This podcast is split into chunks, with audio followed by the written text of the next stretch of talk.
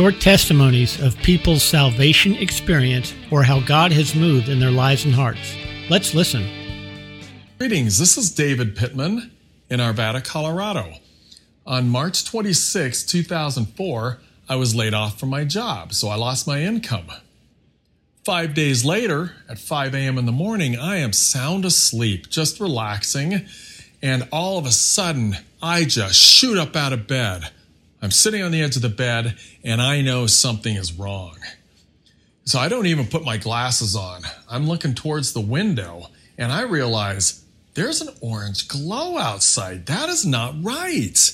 So I get up, walk over to the window, look out, and see this wall of flames coming out of the adjoining apartment's balcony. I'm like, okay, I know what that means. So I get dressed quickly, grab my communication, my transportation, my identification, grab any family photos I have, and then a towel. I get the towel wet and wrap it around my breathing space. At this point, I can hear the uh, crackling and popping overhead and then through the wall. I'm thinking, okay, well, I got to try to leave out the door into the hallway. Well, it's time to do it. So open the door and it's clear. So I rush out of the building, all the time hearing the cracking in the ceiling. So I get out of the building, put my stuff down. I run back into the building and start banging on everybody's apartment doors, waking them up, say, Get out of this building. There is a fire in it. So now I get out of the building again and I just sit back and say, Let's might as well enjoy the show. So, in the wake of the fire, what happened? I ended up losing everything. But people came out of the woodworks. It was amazing. I mean, God, there has to be a God because people from my former employer who just laid me off heard about my fire, had a fundraiser, and raised a significant amount of money to give to me to help me get back on my feet.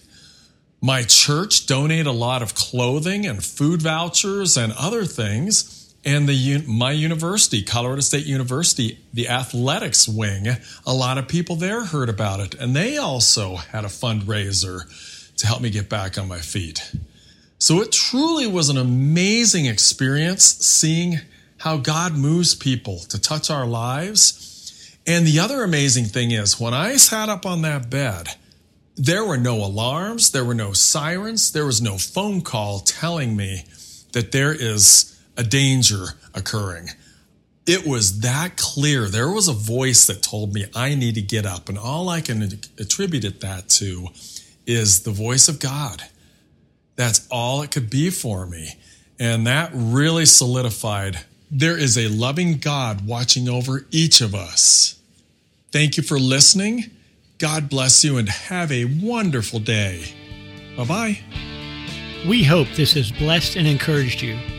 For you overcome by the blood of the Lamb and the word of your testimony. So, what's your story?